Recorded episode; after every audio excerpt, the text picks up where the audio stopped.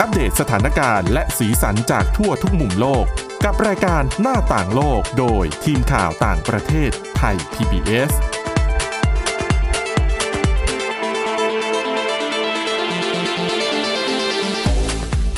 สวัสดีค่ะคุณผู้ฟัง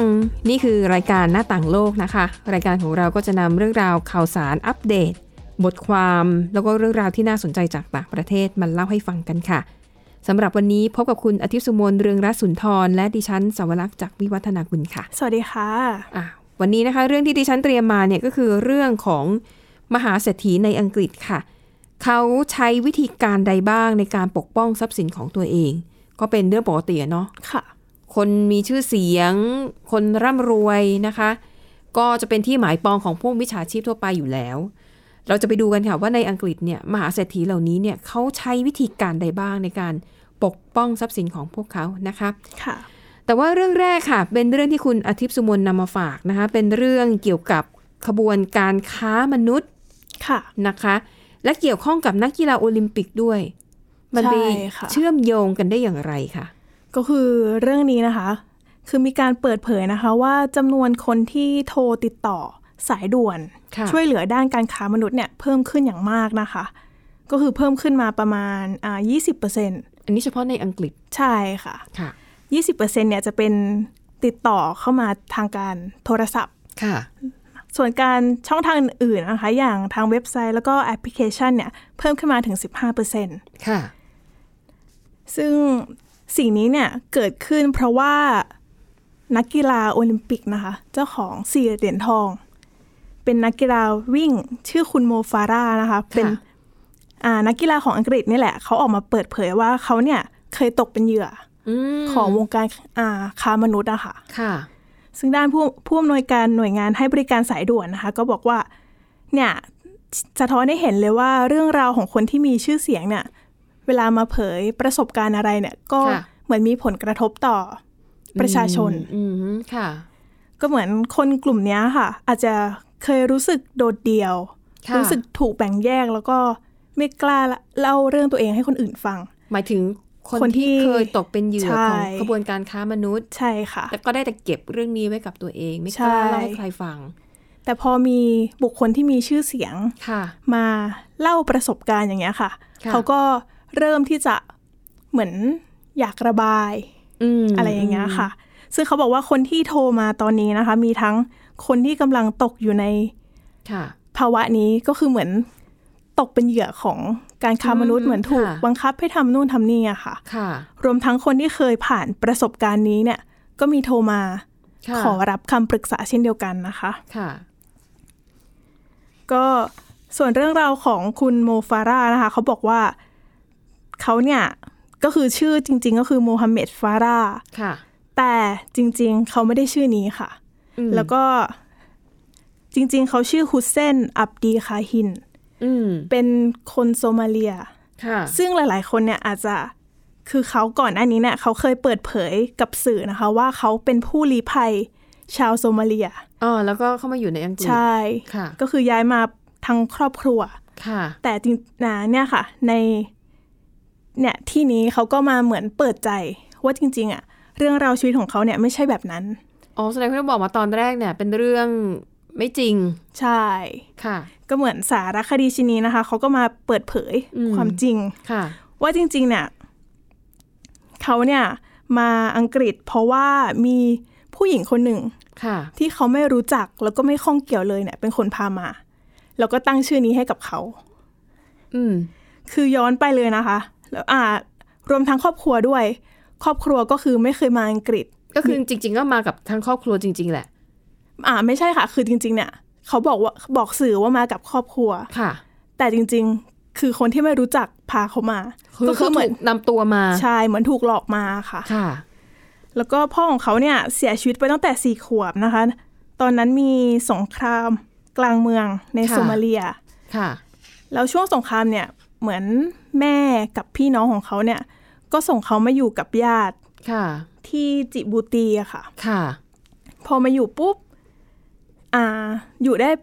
สักประมาณปีหนึ่งอะค่ะ ค่ะ ก็มีผู้หญิงชาวอังกฤษคนหนึ่งมาบอกเขาว่า เดี๋ยวจะพาเขามาอยู่ที่ยุโรป ค่ะ แล้วก็บอกว่า ที่ยุโรปเนี่ยมีมีญาติของเขาอยู่ ค่ะ ซึ่งตอนนั้นเขาก็ด้วยความเป็นเด็กอะค่ะ ตื่น ค่ะ เต้น อืม อยากอยากที่จะแบบนั่งเครื่องบินครั้ง ค่ะ แรก ค่ะ ก็เลยตกลงที่จะไปด้วยนะคะ แล้วพอก่อนขึ้นเครื่องเนี่ย ผู้หญิงคนนั้นก็บอกว่า เธอชื่อโมฮัมเหม็ดนะ ก็คือเหมือนตั้งชื่อใหม่ ค่ะ แล้วก็ใช้เอกสารเดินทางปลอม ะ ก็คือจริงๆ เขาไม่ได้ชื่อนี้ แต่ในเอกสารเดินทางเนี่ย เป็นชื่อโมฮัมเหม็ด ค่ะ เขาก็เลยต้องใช้ชื่อนั้นนะคะ แล้วพอมาถึงอังกฤษนะคะ คือเขาเนี่ยจะพกอ่าเหมือนเป็นคอนแทคกับครอบครัว ค่ะ พอมาถึงใช่ไหมคะ ผู้หญิงคนนั้นเนี่ยก็เอากระดาษที่เป็นมีข้อมูลติดต่อครอบครัวที่โซมาเลียเนี่ย ค่ะ เอาออกมาแล้วก็ฉีกแล้วก็ทิ้งขยะต่อหน้าเขาเลย เขาก็เลยรู้ตัวว่าตอนนั้นเนี่ยคือตกอยู่ในสถานการณ์ยากลำบากแล้วอะค่ะ ค่ะ แต่ก็ด้วยความเป็นเด็กอะค่ะ ก็ต้องทน อืม ซึ่งสิ่งที่ผู้หญิงคนนั้นให้เขาทำนะคะ ก็คือทำความสะอาดบ้าน อ๋อ แล้วก็ ค่ะ เลี้ยงดูลูกๆที่ของผู้หญิงคนนั้นนะคะ ค่ะ ก็เหมือนเอาไปเป็นคนรับใช้ ค่ะ นะคะ ก็อยู่อย่างนี้ไปแล้วก็ไม่ส่งเขาเรียน อืม จนพอเขาอายุ 11 ปีนะคะอ่าเหมือนครอบครัวนี้เนี่ยก็ส่งเขาให้ไปเรียน ค่ะ อ่าชั้นมหนึ่ง ค่ะ พอเขาไปเรียนก็เจ้าหน้าที่ที่โรงเรียนเนี่ยก็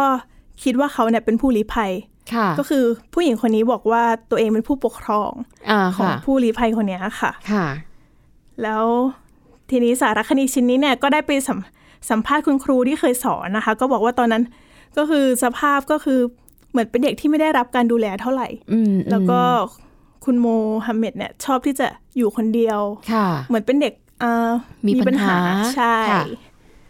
แล้วทีนี้นะคะ คนที่อ้างว่าเป็นผู้ปกครองก็คือผู้หญิงคนนั้นเนี่ย ไม่เคยมาเข้าร่วมกิจกรรมใด ๆ กับทางโรงเรียนเลย อืมอืมอืมค่ะ นะคะทีนี้พอมีครูพละอะค่ะ คือ ค่ะ สังเกตเห็นว่า พอได้เรียนพละเนี่ย คุณโมฮัมเหม็ดเนี่ยเหมือนชอบ ค่ะ แล้วก็เหมือนดูแล้วเนี่ยเขาเนี่ยชอบชอบวิ่ง ชอบการวิ่งชอบพละมากที่สุดนะคะ ค่ะ เขาก็เลยเหมือนค่อยๆ สนิทกันอย่างเงี้ยค่ะ ม ไปไปๆมาๆนะคะ คุณโมฮัมเหม็ดเนี่ยก็เล่าความจริงให้ครูพละฟัง ค่ะ ว่าตัวเองเนี่ยเป็นใครมาจากไหนนะคะ แล้วก็ ค่ะ ถูกหลอกให้มาอังกฤษนะ เออ ถูกใช้อะไรเงี้ยค่ะ ค่ะ คุณคุณครูคนนี้นะคะ ก็เลยติดต่อหน่วยหน่วยช่วยเหลืออะค่ะ ค่ะ ทำให้เขาเนี่ยหลุดพ้นมาจากครอบครัวนั้น อืม แล้วก็ อืม ไปอยู่กับครอบครัวที่เป็นชาวโซมาเลียในอังกฤษแทน ค่ะ อาพอตอนนั้นเนี่ยทุกอย่างก็เหมือนเริ่มดีขึ้น แต่เขาก็ยังคิดถึงครอบครัวอยู่แต่ว่า ก็รู้สึกดีกว่าเดิม เพราะว่าเหมือนได้ออกมาจากจุดนั้นแล้วนะคะ แล้วก็เริ่มที่จะทุ่มเทให้กับกีฬา ทุ่มเทให้ ค่ะ กับการวิ่ง อืม แล้วทีนี้พอเขาอายุได้ 14 เนี่ย ก็เหมือนคุณครูก็อยากจะส่งเขาไปเป็นตัวแทนแข่งวิ่ง ค่ะ ที่ลัตเวีย ค่ะ แต่เขาไปไม่ได้ เพราะว่าไม่มีหนังสือเดินทาง อ๋อใช่สิเพราะว่าเข้ามาก็ใช้หนังสือเดินทางปลอม ใช่ อื ค่ะ มค่ะ ก็ได้คุณครูพละท่านเนี้ยค่ะ ที่ไปทำเรื่องให้เขา ค่ะ จนเขานะคะได้สัญชาติอังกฤษมา อืมอืม แล้วก็ถ้าแต่ว่ามีทนายความนะคะ ที่ไปอาสารคดีชิ้นนี้เนี่ยไปสัมภาษณ์ทนายความ เขาบอกว่าจริง ๆ การได้มาตอนนั้นเนี่ยเป็นก็คือไม่ได้ถูกกฎหมายซะทีเดียว ค่ะ แต่ว่าก็คือกฎหมายจะไม่ได้เอาเรื่องอะไร เพราะว่าตอนนั้นเขายังเด็ก อ๋ออาจจะเป็น มาก มีช่องมีช่องโหว่ทางกฎหมายอยู่ แล้ แล้ว วก็ ก็ คือ ถ้าย้อนกลับไปหลายสิบปีก่อนกฎหมายก็อาจจะไม่ได้เคร่งครัดเท่านี้ คือในยุคนั้นเนี่ยปัญหาเรื่องก่อการร้ายมันยังไม่ได้รุนแรง ค่ะ เท่ากับในปัจจุบันดังนั้นการออก เรียกว่าอะไรนะการให้สัญชาติอังกฤษก็อาจจะแบบเข้มงวดไม่เท่ากับปัจจุบันนี้ ใช่ แล้วจริง ๆ ถึง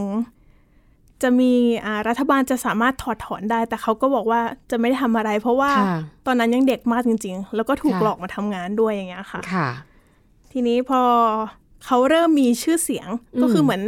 ชาวโซมาเลียในอังกฤษเริ่มรู้จักเขาอะค่ะ ค่ะ วันหนึ่งเนี่ยเขาไปที่ร้านอาหารแห่งหนึ่ง ก็มีผู้หญิงคนหนึ่งนำเป็นเทป ค่ะ บันทึกเสียงอะค่ะมาให้เขา พอเขาไปเปิดฟังเนี่ยก็คือเป็นข้อความจากแม่ของเขา อ๋ เนี่อยค่ะ แม่แม่จริง ใช่ ๆ แม่จริงๆ ที่อยู่ในโซมาเลียนะ ใช่ค่ะ ก็เหมือน ค่ะ ส่งมาให้ ก็อาจจะ อืม เขาไม่ได้บอกนะคะว่าพูดอะไรบ้าง แต่บอกว่านอกจากข้อความเสียงเนี่ย ค่ะ ก็เหมือนคุณแม่ร้องเพลง อืม เหมือนท่องบทกวีให้ฟังอะไรอย่างเงี้ยค่ะ เป็น ค่ะ เพลงเศร้า อืม ๆนะคะ แล้วทีนี้บนเทปเนี่ยก็เขียนเบอร์ติดต่ออกับคุณแม่ อ๋อค่ะ ให้ด้วย แต่ก็เขียนไว้ด้วยเหมือนกันว่า ถ้ารู้สึกว่าแบบนี่เป็นการรบกวน ก็ไม่ต้องติดต่อมาก็ได้ ค่ะ อะไรอย่างเงี้ยค่ะ แต่เขาก็เลือกที่จะติดต่อแม่ไปทันทีเลย อืมค่ะ ทีนี้พอฟังมาถึงตรงนี้ตอนแรกดิฉันอ่าน ยังไม่ครบเนี่ยก็คิดว่า น่าจะแฮมเปญนี่ละ แม่อ่าไม่ใช่ค่ะ คือเหมือน แม่เขามีส่วนตรงนี้ เออ ด้วยหรือเปล่าเหมือนแบบ อ๋อหมายถึงแม่ ใช่ ไปขายขายลูกให้ผู้หญิงของอังกฤษคนนั้นหรือเป ใช่ ล่า ตอนนี้ฉันอ่านตอนแรกก็คิดอย่างนั้น ค่ะ แต่พอเขาอะค่ะก็ไปถามแม่เขาก็บอกว่า จริง ๆ ที่ส่งตัวไปให้ลุงตอนแรกอะค่ะ ค่ะ ก็คือตอนนั้นเนี่ย เพราะว่าที่บ้านเนี่ย เหมือน จน มีสงครามใช่ค่ะ อืม แล้วก็เหมือนอยากให้ลูกไปอยู่ที่ที่ดีอะไรอย่างเงี้ยค่ะ ค่ะ ก็คือไปอยู่กับญาติ ค่ะ แล้วก็ไม่ได้รู้เรื่องเลยว่า ลูกของเขาเนี่ยถูกส่งตัวไป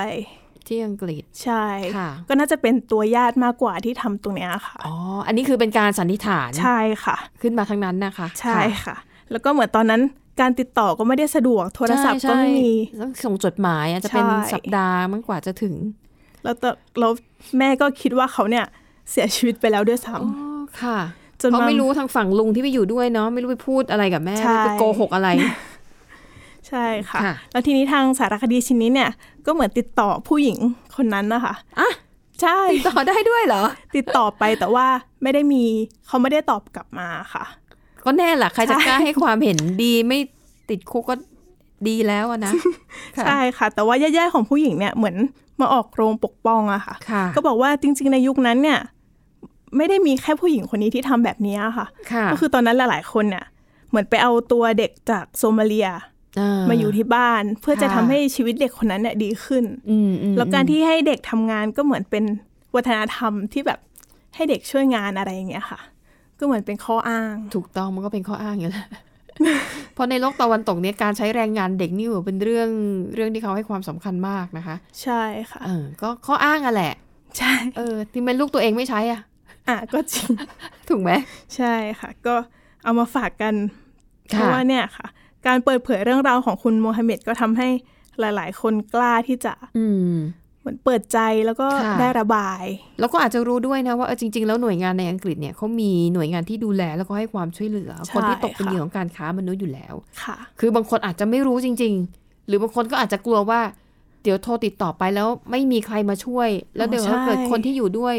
เขารู้เขาอาจจะทำร้ายหรือว่าทำอะไรรุนแรง ค่ะ นะคะอ่ะดังนั้นก็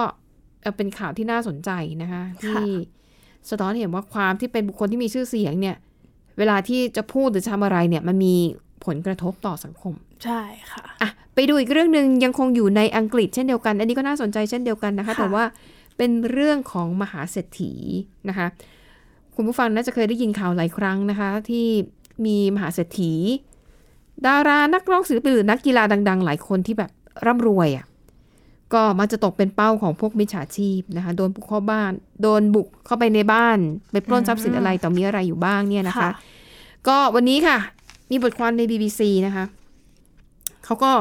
รวบรวมมานะคะว่าบรรดามหาเศรษฐีในอังกฤษเนี่ยเขาใช้วิธีการไหนบ้างในการปกป้องทรัพย์สินของตัวเองนะคะ อันดับแรกเลยค่ะ ก็คือการจ้างพนักงานรักษาความปลอดภัย อืม นะคะ หรืออันนี้น่าจะหมายรวมถึงบริษัท รักษาความปลอดภัย ค่ะ ที่เขาจะมาติดตั้งระบบการขโมย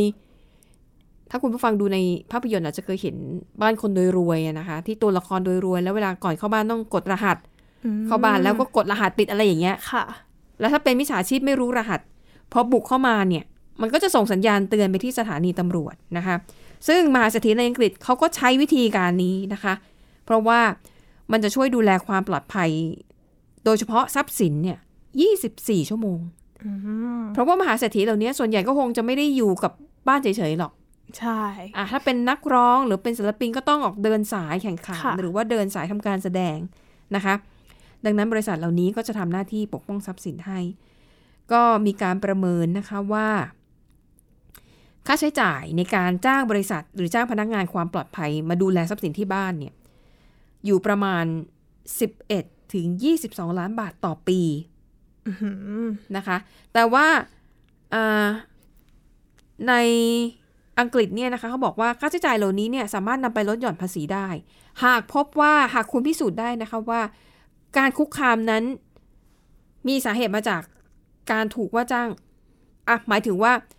มีคนที่มุ่งปองร้ายหวังที่จะขโมยทรัพย์สินคุณ เขาว่าจ้างกลุ่มคนเพื่อมาขโมยทรัพย์สินคุณโดยเฉพาะ ถ้าคุณพิสูจน์ได้ว่ามันมีเหตุการณ์แบบเนี้ยคุณถูกคุกคามในลักษณะนี้จริง ค่าใช้จ่ายในการจ้างบริษัทรักษาความปลอดภัย เอาไปลดหย่อนภาษีได้นะคะ อันนี้คือต้องประสบเหตุด้วยไหมคะ หรือว่าแค่แบบ มีหลักฐานมีข้อมูล อ๋อ ว่ากำลังคุณนะตกเป็นเป้าหมายของคนกลุ่มนี้ ค่ะ นะคะแล้วก็เอ่อบริษัทด้านเขาก็ไปสัมภาษณ์นะคะเอ่อคนที่อยู่ในธุรกิจ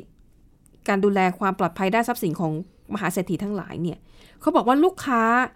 ส่วนใหญ่มองว่านี่คือการลงทุน อืม คิดดูว่าทรัพย์สินของเขามีมหาศาลแค่ไหนเครื่องเพชรเอ่ยเอ่ออาจจะเป็นเงินสดทองคำที่เก็บ ค่ะ ไว้ในบ้าน ถ้าไม่จ้างคนมาดูแลแล้ววันหนึ่งมาถูกขโมยไป ความเสียหายมันเทียบกันไม่ได้ ใช่ นะคะ ดังนั้นนี่คือการลงทุนอย่างหนึ่งนะคะ ก็เช่นเดียวกับมหาเศรษฐีหลายคนนะ อย่างในสหรัฐอเมริกาเองก็เหมือนกัน แล้วก็จะแบบได้ยินข่าวบางทีก็ถูกบุกปล้น ค่ะ ตอนที่เดินไปเดินมาในเมืองนะคะ หรือว่ามีคนดังหลายคนค่ะ จะชอบทำรายการเรียลิตี้เอ่อเรียลิตี้โชว์ ค่ะ พาเดินทัวร์บ้านตัวเอง อือหือ แล้วก็ชี้ให้ดูว่ามีกระเป๋าชาแนลอยู่ตรงนั้นมี ค่ะ มามงกุฎเทียร่าอยู่ตรงนี้ เพชรอยู่ตรงนี้ ซึ่งมันก็เป็นข้อมูลให้พวกมิจฉาชี เห พ มือนเป็นการชี้เป้า ใช่ ค่ะ นะคะ ก็เลยทำให้คนดังหลาย ๆ คนก็รู้สึกว่าเอออย่าไปเดินพาแบบทัวร์บ้านในลักษณะนี้ดีกว่า ค่ะ เป็นเหมือนกันเป็นการชี้เป้าโดย โดยที่ไม่ควรทำ ใช่ คือทำไปแล้วไม่ได้ประโยชน์อะไรขึ้นมา นอกจากการอวดว่าตัวเองมีทรัพย์สินเยอะ ค่ะ แต่ในขณะเดียวกันมันก็เป็นการให้ข้อมูลกับกลุ่มมิจฉาชีพด้วยนะคะอ่ะนั่นคือข้อที่หนึ่งการใช้เงินจ้าง ค่ะ บริษัทหรือเจ้าหน้าที่มาดูแลความปลอดภัยนะคะเอ่อวิธีการที่สองค่ะ ใช้สุนัขในการรักษาความปลอดภัยนะคะ แน่นอนก็เอ่อสุนัขเนี่ยก็คือเอาไว้เฝ้าบ้าน ค่ะ แล้วเขาบอกข้อดีของสุนัขก็คือ มันไม่เห็นแก่สินบน อ๋อ นึกออกไหมคือถ้าเราแบบเป็นคนใกล้ตัวเราอะ ค่ะ อ่ะ เป็นทีมงานเป็นผู้จัดการส่วนตัวอย่างที่เราเห็นข่าวไง ผู้จัดการส่วนตัว ก็มาปล้นทรัพย์ของเราเองซะอีก า ทั้งๆที่ทำงานอยู่ด้วยกันมาก็ ค่ะ หลายปีนะคะ แต่สุนัขเนี่ย มันจะได้รับการฝึกมาเป็นอย่างดี มันจะไม่เห็นแก่สินบน ดังนั้นวางใจได้เลย สุนัขยังไงก็ไม่หัก หลัง เจ้าของอย่างแน่นอน ค่ะ นะคะ แล้วก็สุนัขเนี่ย มันจะไม่แวบหายไป ไหน มันจะแบบว่าฉันอยากออกไปปาร์ตี้ไม่มี อ๋อใช่ มันจะยึดมั่นในหน้าที่ของมัน ค่ะ นะคะ ดังนั้นเนี่ยสุนัขกก็เลยเป็นอีก เป็นอุปกรณ์ เป็นอะไรเป็นสิ่งสำคัญอีกอย่างหนึ่งนะคะ ที่มหาเศรษฐีในอังกฤษเนี่ยเขานิยมเลี้ยงไว้แต่ว่า ราคาค่าตัวมันไม่ถูกเลยนะ เพราะสุนัขพวกเนี้ยมันจะต้องผ่านการฝึกมาอย่างเข้มข้น รู้ว่าใครเป็นเจ้าของ รู้ว่าใครเป็นโจร อืม โจรเข้ามาจะต้องโจมตีอย่างไรนะ ค่ะ คะ ก็เขายกตัวอย่างนะคะ มีสุนัขตัวหนึ่งนะคะ ที่เป็นพันธุ์เยอรมันเชฟเฟิร์ดผ่านการฝึกแล้วเนี่ยเขาทางฟาร์มเนี่ยเคยขายให้กับพวกบรรดานางแบบ แล้วก็เอ่อคนมหามหาเศรษฐีที่อาศัยอยู่ในกรุงลอนดอนของอังกฤษนะคะ สุนัขตัวหนึ่งเนี่ยมูลค่าประมาณ 4 4 0 0 0 0 บาท อืม นะคะ คือนอกจากปกป้องทรัพย์สินได้แล้วเนี่ยก็ยังถือเป็นบอดี้การ์ดส่วนตัวได้ด้วย ใช่ ถูกไหมถ้าเดินไปไหนมาไหน แล้วเกิดมีคนจู่โจมทำร้ายอ่ะสุนัขก็พร้อมที่จะสละชีวิตเพื่อปกป้องเจ้าของ แต่ดิ ะคะ ฉันเคยดูในภาพยนตร์แบบ เหมือนเวลามีบุกเข้ามาอย่างเงี้ยค่ะ ค่ะ แล้วยิงสุนัข ค่ะ สงสาร อ๋อนะอ่ะก็ ใช่ใช่มันก็เป็นสิ่งที่มันเกิดขึ้นได้นะคะ ใช่ค่ะ อ่ะวิธีการต่อมาค่ะ คือการสร้างห้องลับในบ้าน อืม โอ้เรื่องนี้น่าจะเคยเกิดขึ้นในภาพยนตร์หลาย ๆ เรื่องนะคะอย่าง ค่ะ เรื่อง Panic Room อย่างเงี้ย ที่ตัวละคร เข้าไปซ่อนตัวในห้องนิรภัย อ๋อใช่ นะคะแล้วก็จะเขาก็จะมีแบบระบบอุปกรณ์ ค่ะ อะไรอย่างเงี้ยขอความช่วยเหลือนะคะเขาบอกว่า เรื่องการสร้างห้องลับในบ้านของมหาเศรษฐีในอังกฤษถือว่าเป็นเรื่องธรรมดามากๆนะคะ เนื่องจากว่ามันเคยมีเหตุการณ์หลาย ๆ หลายต่อหลายครั้งเลยนะคะ ที่เอ่อมีนักฟุตบอลชื่อดัง ที่ถูกคนร้ายบุกเข้ามาในบ้าน แล้วก็จับคนในบ้านเป็นตัวประกัน เพื่อเรียกร้องให้เอาทรัพย์สินมาให้นะคะ ดังนั้นค่ะก็จะมีดารานักแสดงมหาเศรษฐีหลายคนนะคะ ตัดสินใจสร้างห้องลับขึ้นมาในบ้านของตัวเองนะคะเอ่อเพื่อที่จะไว้ปกป้องอย่างน้อยชีวิตตัวเองอะ่ะก็ต้อง ค่ะ มีอยู่และห้องลับเหล่านั้นเนี่ยก็อาจจะเก็บทรัพย์สินมีค่าไว้ด้วย ค่ะ นะคะห้องลับจะเป็นห้องที่มองคือคือมันจะถูกซ่อนไว้อย่างมิดชิด คือถ้าไม่ใช่เจ้าของบ้านหรือคนที่ไม่ได้เกี่ยวข้อง จะไม่รู้เลยว่า